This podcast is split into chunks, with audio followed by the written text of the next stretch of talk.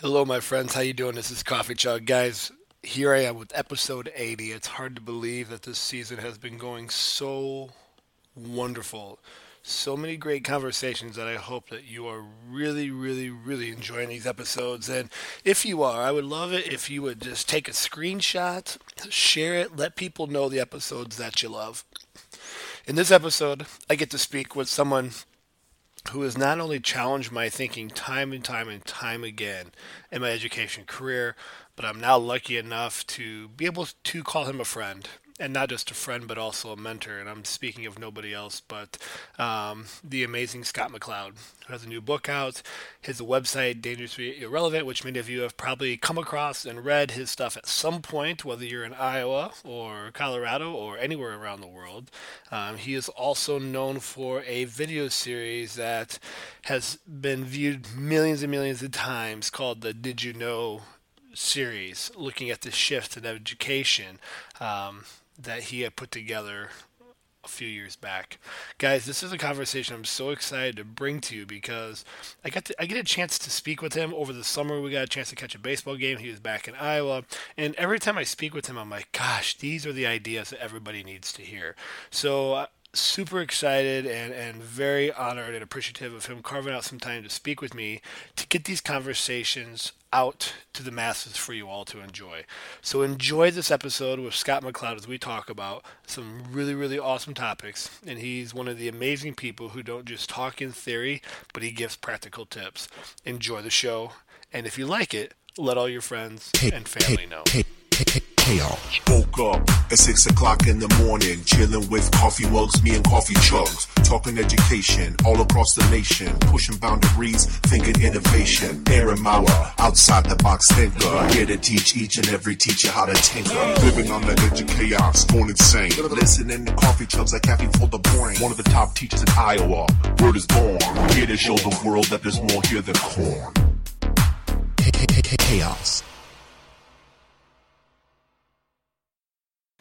Hello, everyone. How you doing? This is Coffee Chug, and I am here with uh, not only a guest, someone who I consider both a mentor and friend, and I'm so excited to have him on the show. Um, he is someone that has pushed my thinking both through conversation as well as uh, the ideas that he shares on his blogs and his books and everywhere else. And so um, this is a, a conversation that I'm, I'm super delighted to bring to all the listeners who have uh, graciously uh, tuned in each week to the podcast. And so I just want to dive right in. And, and Scott, why don't you go ahead and just kind of introduce who you are. I know you do many things, but maybe kind of currently uh, what you do. Absolutely. I'm an associate professor of educational leadership at the University of Colorado, Denver. That means I prepare principals and superintendents. So, for example, I'm in charge of two principal licensure cohorts right now here in Colorado, so that's fun. I'm also the founding director of a, a university center called CASTLE, C A S T L E. CASTLE is the only uh, university center really focused on future-ready leadership. What does it mean for um, school administrators to create future-ready learning environments, graduate future-ready students, and so on?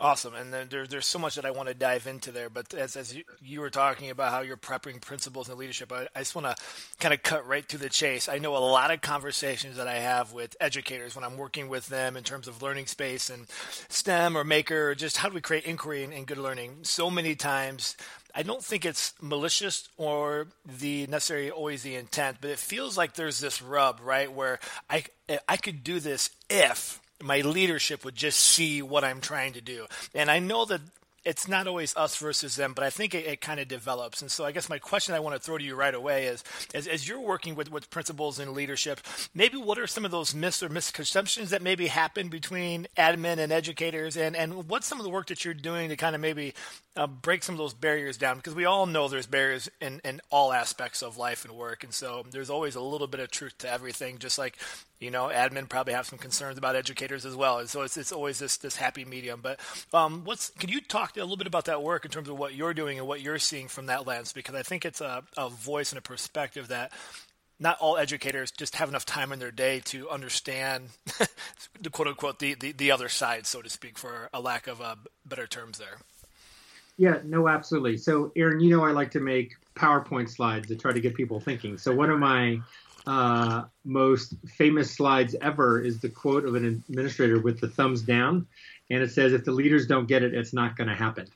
Um, and so the bottom line is that if we want systems to change, we have to um, resource and help and support the people who are in charge of those systems, right? So you can invest uh, all the money you want in good, dedicated, hardworking, innovative teaching staff, for example, but they just don't have the power and the resources and the control levers within the system to make larger systemic change happen, right? Which is why we see a large number of innovative teachers who are doing great things in their classroom, but those are isolated pockets of innovation, right? And then many of them, as you note, are incredibly frustrated with sort of the leadership structures and the systems that they're embedded in uh, because they're not seeing those sort of concurrent moves like they're trying to make happen in their classroom. I think one thing to recognize, and I think you mentioned this, is that Um, most educational leaders are not malicious, right? They're not trying to keep kids down. They're not trying to squash teachers' innovation. They may also feel that their hands are tied by higher levels of the system. Um, so district and central office, school boards, policymakers at the state and federal level, and all those mandates and so on, right? So I think that's one of the challenges, to recognize that we're probably in this boat together. It's not a, a rub against each other, but we also have to recognize that we are in charge of the systems. So if we don't have a vision for robust learning, if we don't have the ability to create support structures for staff that allow them to accomplish the things we ask of them, if we don't have the ability to create meaningful professional learning and growth opportunities, if we don't have um, the ability or inclination to transform curriculum and day-to-day learning activities, right? Like those are all the things that we're in charge of as leaders. So we have to own that. And I right. think one of the challenges right now is that many school leaders aren't ready to own that yet in terms of shifting towards whatever new paradigms we need for learning and teaching in a global innovation society. Part of that problem is because, you know, ninety-nine point nine percent of them didn't come through a university program that even talked about innovation, that talked about future readiness. So they don't really have strong conceptions from their preparation programs about what that should look like, what they should do, and so on. And their own professional learning and growth opportunities may be lacking as well, right? So they didn't get prepared to lead different kind of schools. They're not getting current investments in themselves on how to lead different kind of schools.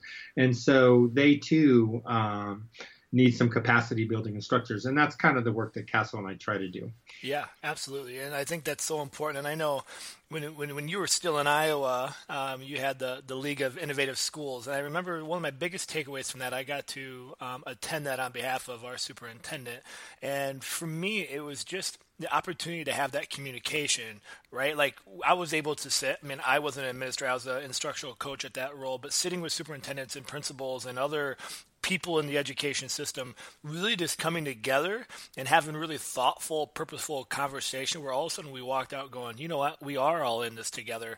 We are on the same page. Um, and so how do we keep those community? That's what I think when we come back to the schools, you know, how do we bring those conversations to light so the paras and the secretaries and the educators and admin are having a, a moment there at the table in their own place, working on it to try to make that stuff happen, I think is, um, you know, that's one of my big things I always remember from that, that meeting. And so I think that communication piece is really essential to do a lot of that work that you're talking about and, and the, and the work, work that you're trying to achieve. Right. And I think, you know, one of the most important things we can do is bring people, innovative people together to sort of figure out how do we keep pushing the envelope, but then how do we also bring other people along? So, um, you know, there's sort of two models of change. One is the push model where we go to people and we're like, hey, the world is changing. Go, go, go. You got to do this. You got to do that. Come on, come on. Let's go. You know, right? So, but the other model is a pull model. It's a model where we put powerful visions of learning and teaching and schooling in front of teachers, in front of principals, in front of school board members, and so on, right? And we say, look what it could be instead. So, so you're a third grade teacher, right? Go look at this third grade teacher's classroom over here and look at what she's doing. Do you want some of that for your kids, right? And then let that pull you towards that different vision of learning and teaching. Let's take you to some different kinds of schools where kids are really empowered and doing some really amazing work. Um, and then say, look, compare this to what your kids are doing, right? Do you want more of this for your kids? And then let that vision pull you towards it. So I think when we get people together, either you know, regionally or statewide or globally or online in these, you know, online communities of practice or, you know, even within the school, is that one of our um, goals should be to sort of figure out how do we structure those opportunities when we come together um, to drive new visions of learning and teaching, as opposed to simply, hey, we have our staff meeting twice a month and we're just going to go over nuts and bolts logistics and the day-to-day stuff for running the school, right? Like, we're missing opportunities there to talk about what do we want ourselves to be instead, and how do we learn from others in ways that will pull us toward those visions. Yeah, yeah. And so I know um, it was awesome. I got to, to meet. We actually got, got to connect in person over a, a baseball game when you were back in doing your road trip, and then you were stopping in Iowa, and we had some amazing conversations, uh, watching some baseball and, and fireworks and everything else. And at that time, you're, you you you now have a book out that's published. At the time, it was just getting ready to go live. And so um, the reason I bring that in is um, because I think people listening in are not in their head going, yes, we agree. But, like, how do we do that? Like, how... I'm an educator. How do I start these conversations, or how do I start to think through that? Is is your newest book a, a, a tool that could be used to start some of those conversations, or at least nothing else, start the reflective process within your own brain? And so I didn't know if you want to speak to that a little bit. Um, I'm personally plugging your book. I know you didn't ask to, so I want to put that little caveat in there. But I, but as we're talking through, I'm like, I remember what you're, all the things that you were working through with, with you and Julie, and so. Um, Could those be some frameworks? Because I think a lot of people know this, but they don't know how to do this, you know? And so um, I don't know if, if, if there's a good segue there with that work that you're doing to help people, because I know that that's really what something that, that you're really passionate about. Yeah, absolutely. And so thanks, Aaron. I'll always take an opportunity to talk about my books. Uh, so, you know, Solution Tree asked us to write uh, two books. So the first book was sort of a bigger picture. Why do schools need to change? What's happening in society around us that, that are driving these changes, et cetera? That book is called Different Schools for a Different World. It's a short read. It's sixty-something pages. And it really sort of like just gets to the point of, you know, we need school to be different. But the counterpart book, the second one that just came out, is called Harnessing Technology for Deeper Learning. Um, and the idea here was then, how do you take those big ideas and translate them into day-to-day classroom instructional practice, as you said? Because, it, you know, we have a lot of school systems um, that have these sort of twenty-first century learning rhetorics and narratives and new frameworks and whatever, right, visions of learning. But they're really struggling to translate them into the day-to-day work that we do with kids in classrooms. So the second book is meant to be intensely practical. So Harnessing Technology for Deeper Learning really helps um, anybody who cares about instructional design or redesign um, think about four key dimensions. So how do we move lessons and units and instructional activities from lower-level recall to deeper thinking? How do we move lessons and units towards greater student agency so that students are driving their own work more often, and that allows us to individualize and personalize learning more? Um, how do we create opportunities for students to do more authentic work so they quit ask, uh, connected to the real world, so they stop asking us, why do they need to know this? Why should they care? And then the final uh, dimension is around the shift from analog to digital, um, partly because um, you know, these new digital online spaces aren't going anywhere, and we have to prepare kids for this new information landscape that we now live in, but also because technology can be really powerful lever to accomplish those first three dimensions, right? So if you want uh, deeper thinking and learning to happen, if you want student agency to happen, if you want more authentic work to happen, inserting technology into those processes allows you to do things you otherwise couldn't do. So it allows you to empower kids in ways um, that otherwise wouldn't be possible in analog space. So the way the book is structured is it sort of articulates that idea at the front end. Then we have eight different chapters I'm sorry, eight different lessons and units that Julie and I actually redesigned, so you can see how we would use our discussion protocol and the questions that are in it to actually redesign lessons and make them stronger on different dimensions. And then we close with a chapter that talks about tips and strategies and techniques and recommendations for deploying the discussion protocol and these sort of instructional redesigns in your school or district. So it's meant to be a very practical um book. And if people are interested, they can go to bit.ly slash four shifts, bit.ly slash the number four shifts. Um, and they can sort of get a glimpse of the protocol, which is openly open source and freely available, and kind of see what we're trying to get at. Yeah, and we'll definitely make sure we get all those links in the show notes for anyone listening in, yeah. So they can definitely check that out. And so as, as you're talking about that, because I see as, as, as schools are trying to work through You you always hear the, the same kind of thing. We're trying to improve our culture. We're trying to improve the learning of students. We're trying to improve our mission and vision. And then um, technology is always a key component in all those things. And, and that trying to weave that in. and I know like the book is still somewhat new. Um, it's still kind of fresh off the press.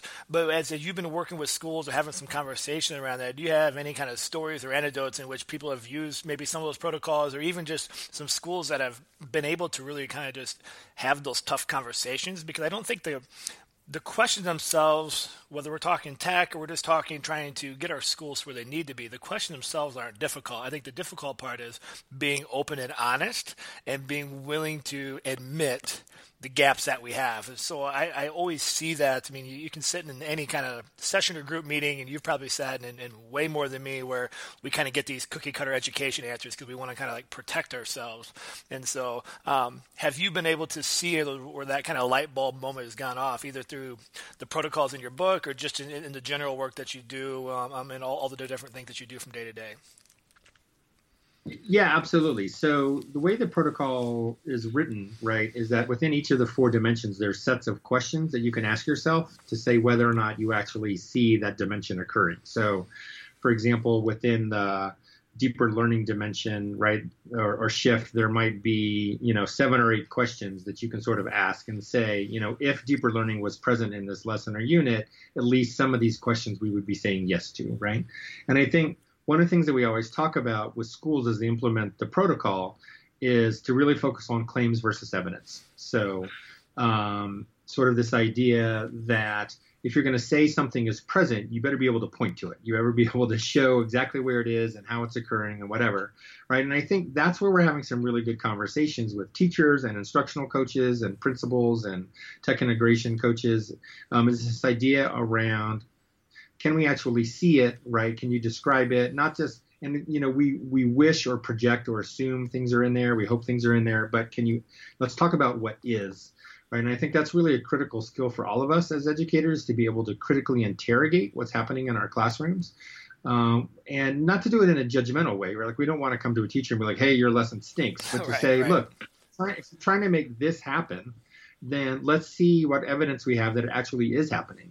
And if you're not where you want to be yet, can we use some of these protocol questions as redesign pivots and say, if we wanted the answer to this question to be this instead of that, right, how could we get there? How would we redesign to actually accomplish your goal? And so when we have those kind of conversations with teachers, really focusing on what do we see? Are we there yet? Can we shift a couple things to get there? Right, we're finding that these sort of non-threatening, non-judgmental conversations that are focused around instructional purpose and larger school and district goals are really productive. Yeah, yeah, I love that. And so I think that's that's so key. And I think in order for that kind of judgment to not happen, you know, like with anything, that, that foundation is, is that relationship piece. You know, if we want that instructional coach to be able to provide that evidence, you know, have you built the relationship? You know, do you have that relationship with your admin? And I think a lot of it just comes back to that, that missing ingredient that at least I see, and I don't have enough perspective to, to put it down in, in a research paper, but that part always seems to be missing, is it comes back to that communication. Where are we as a staff, as a school, talking to one another, getting, getting to understand one another, so that when we do have those conversations, it doesn't look like, oh, geez, here comes Sky. He's going to come tell me that I'm bad again. You know, like, how do we, you know, it's it's that essence. And so I think sometimes we jump that gun and start going right into these things, and we wonder why it falls flat when we've missed this other thing of kind of, you know, being on the same page.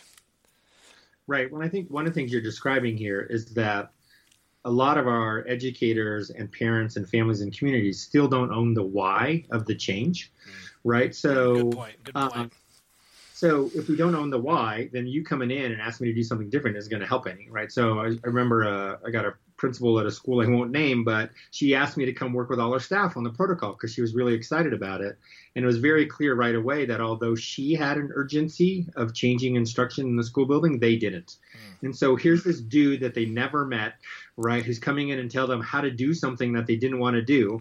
And it was just a waste of everybody's time, right? Yeah. Uh, because until they owned the the the the why of the movement, right, talking about the what and how do you actually move doesn't help them a bit.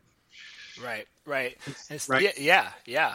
I mean, I think, and that's, I think that's that key piece, and is just making sure, you know, everybody is on that kind of same page as we're moving forward in some of these changes, so it doesn't become such a, a personal attack.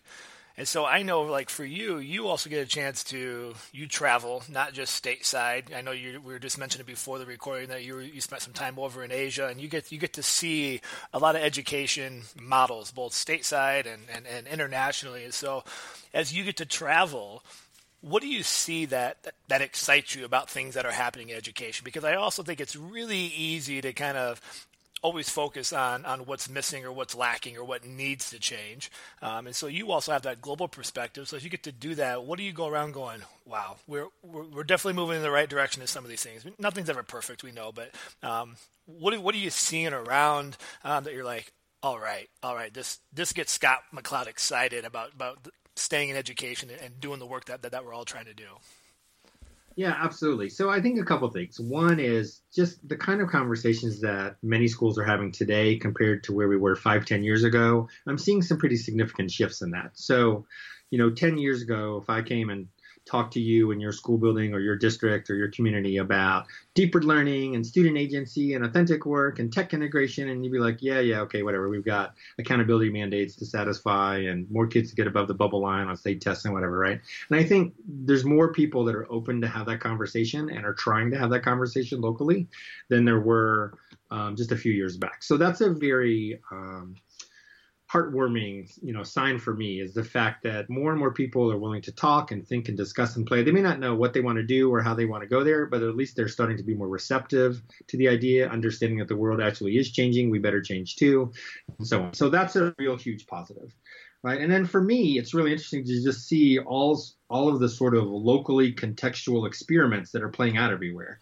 So some places are making really small changes, right? Like let's do um, a couple days of uh, a makerspace pop-up day just to see what that does for elementary school, or let's do a two-week P B L project and just see how it goes, right? You know, like small experiments, right? But then way on the other end, we've got schools who are just blowing it out and like letting kids drive their own learning all the day, every day, right? Way over on the other end of the continuum.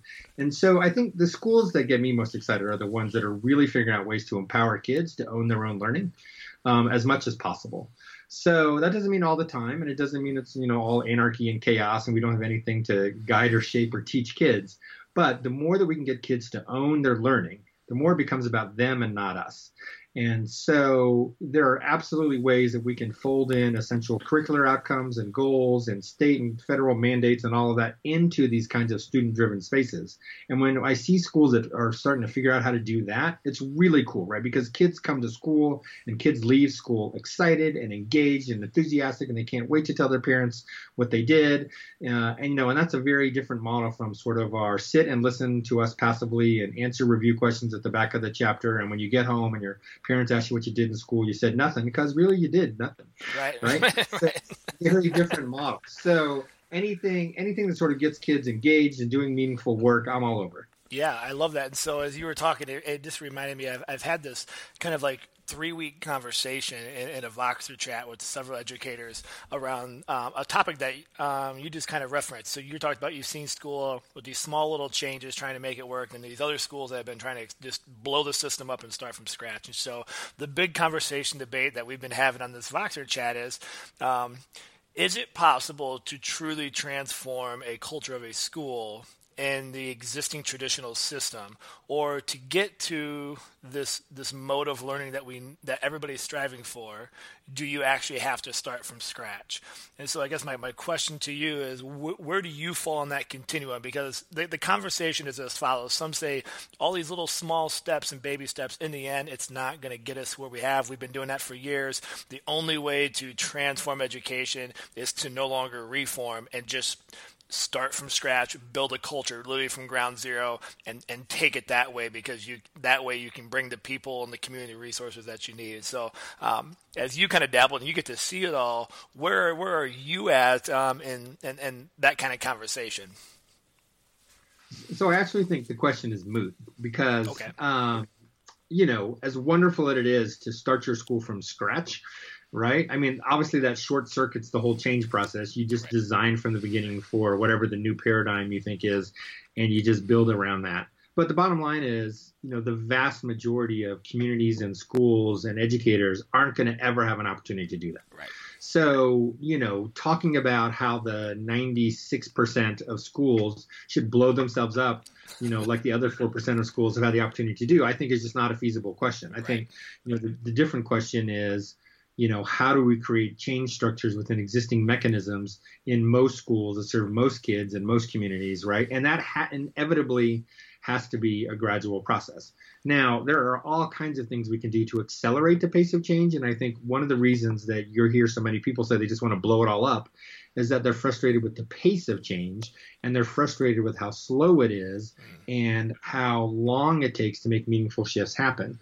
And I think part of that is, is goes back to our earlier conversation around this fact that unless we have strong visions about what we want new learning and teaching paradigms to be, and unless we create a variety of robust um, implementation and support structures and learning structures to make those happen, right, it's going to take a really long time, and we're just going to be dabbling, and we'll have lots and lots of failures, which we're going to have anyway, right? But instead of learning from those failures and continuing to grow, what we're going to have instead is we're going to have fadism, where, oh, well, that didn't work out, let's go try something else. And we're so apt to do that in yes. education, right? We yes. try things. Yes. So where's this community sort of like long-term sustained vision and plan for, say, in the next ten to fifteen years, we're going to go from point A to point B, right? And these are the implicit long-term scaffolds and structures and supports we're going to put into place that gets us from point A to point B over the course of fifteen years. And we absolutely could transform any school or any district in the country in ten to fifteen years with that kind of plan, right? If we stuck to it, right? And we're thoughtful about it. So just most places don't.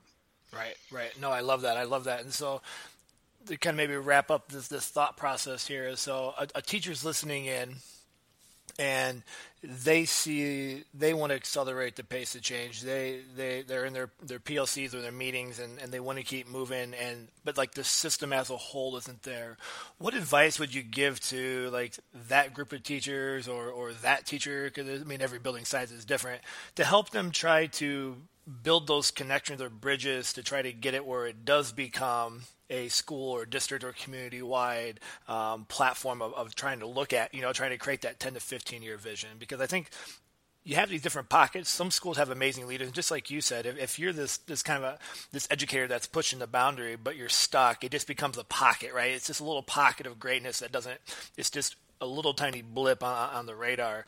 Um, and so that reality is you just can't always just move schools. You just can't just get up and leave and move your family. It's just not, not the reality for so many people. So what would you say or encourage or them to kind of, you know, expand their reach a little bit so to try to get that change moving faster? Yeah, so I'd say uh, a few things here. So one is absolutely find your allies, right? Local, global, wherever they might be.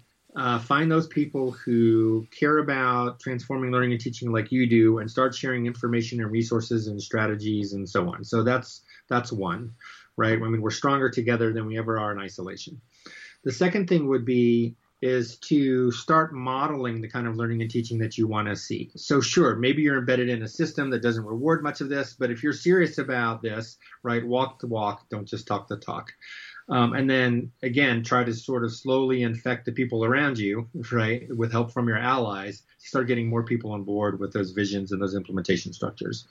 Uh, the third thing would be to, to start uh, trying to insert some interesting questions into conversations with peers and uh, supervisors. So an interesting question might be something like, how does this stack of worksheets that we have from the publisher in Unit three um, in my class uh, help prepare Uh, a student to be successful in a global innovation society, right? Like that would be an interesting question. Yeah, yeah. Another question would be something like, how do we, how can we as a staff prepare students to be successful in technology-suffused workplace environments and learning environments if we're not very tech-savvy ourselves, right? Like these are sort of examples of interesting questions that allow us to Um, really start opening some conversations that are non-threatening, hopefully, but allow us to broker some um, openings um, and conversation that we really need to have. And then I would say maybe a fourth thing is, as you are in these communities of practice that are hopefully feeding you some very forward-thinking ideas, is start putting those in front of the people that you work with and work for, and start mobilizing some permission to at least try some things in small scale pilots in ways that aren't threatening to other people around you, but also allows you to try some ideas out and just see what possibility they might have. So there's four strategies for you. No, that's awesome. I th- and I love it. I think those are all practical things. And I think in the end, it's, if you are serious about the philosophies and ideas that you have, just like you said, you've got to walk the walk. And I think so many times we have, not just in education, just in, in general, we like to proclaim what we are doing, but are we actually doing it? You know, that, that kind of good old lip service. And so there's that challenge, just as you said. Those are some some great small practical tips that can create some some really powerful conversation moving forward to make these things happen um, if you're really serious about those change. Um, Scott, I want to be be respectful of your time because I know you've got a crazy schedule. And so as, as we kind of bring this to a close here, are there any other ideas or thoughts that you want to bring to the table that we didn't get a chance to bring up through through, through the questions or the conversation that you want to leave the, the uh, listeners with? Yeah, I think we have to be brave, right? I think, you know, we, we always hear from teachers and principals in particular that somebody or something is keeping them from doing what they know is right, right? And I think there's a moral component to education that at some point requires us to stand up and be brave and advocate for what we know is right and best for kids.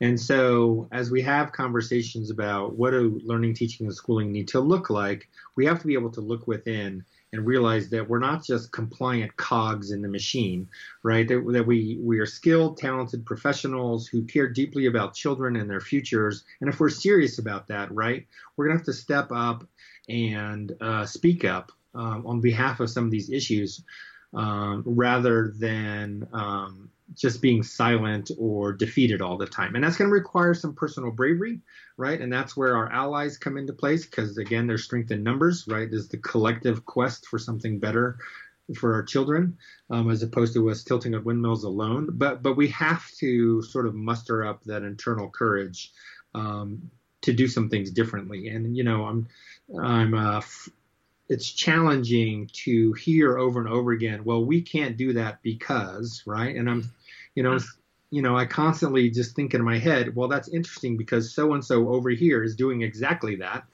right? Even though he or she is in the same setting and context and policy environment, whatever that you are, uh, he or she has just decided to make a different choice than you are, right? And so what could we do that help you be brave enough to make some different choices? Yeah, I love that. I love that. I think that's uh... – wonderful ideas as we as we bring this to a close is to be brave. And I think, you know, just kind of connecting all the dots there, if you don't think you can do it and you find yourself with that kind of mindset, like, I want to do this, but dot, dot, dot. You know, that's where it's important to expand your reach. This is where it's important to get out and, and find those people who are doing it because you're not alone in these thoughts. And I think you know that. You get a chance to travel, but not everybody does. But if you jump on the on the, on the social media, not to have to be on there twenty-four seven, find these people and talk to them and ask them questions, and they can help guide you in terms of how did they do it. People are willing to share. Educators are, are willing to share their insights and, and, and, and build those colleagues and those communities up. And so I think that's really important. If you find yourself in that mental barrier of building those excuses, one way to do that is, like you said, build those allies. And that requires you going out and finding those people um, because they're all over. They are. They, they do exist. And you just got to find them, and you got to just build your strength in numbers. And so as we wrap this up to a close, Scott, I can't thank you enough um, for your time. I can't thank you enough for uh, carving out, out, out some time this morning to chat with me. Uh, we'll put all the links in the show notes, but those listening in, if they want to reach out to you and kind of follow your work, you have an amazing blog that always is a, a, a thought provoker. Um, I always look forward to when it comes across my feed. Um, where can people reach out and uh, find you? Uh, so my blog is dangerously irrelevant dot org. Um, and then you can find me at Twitter, at McLeod, M C L E O D, and those are probably the two best places to find me. Thanks, Aaron. Awesome. Thank you so much, Scott, for your time. Yeah, great to talk with you.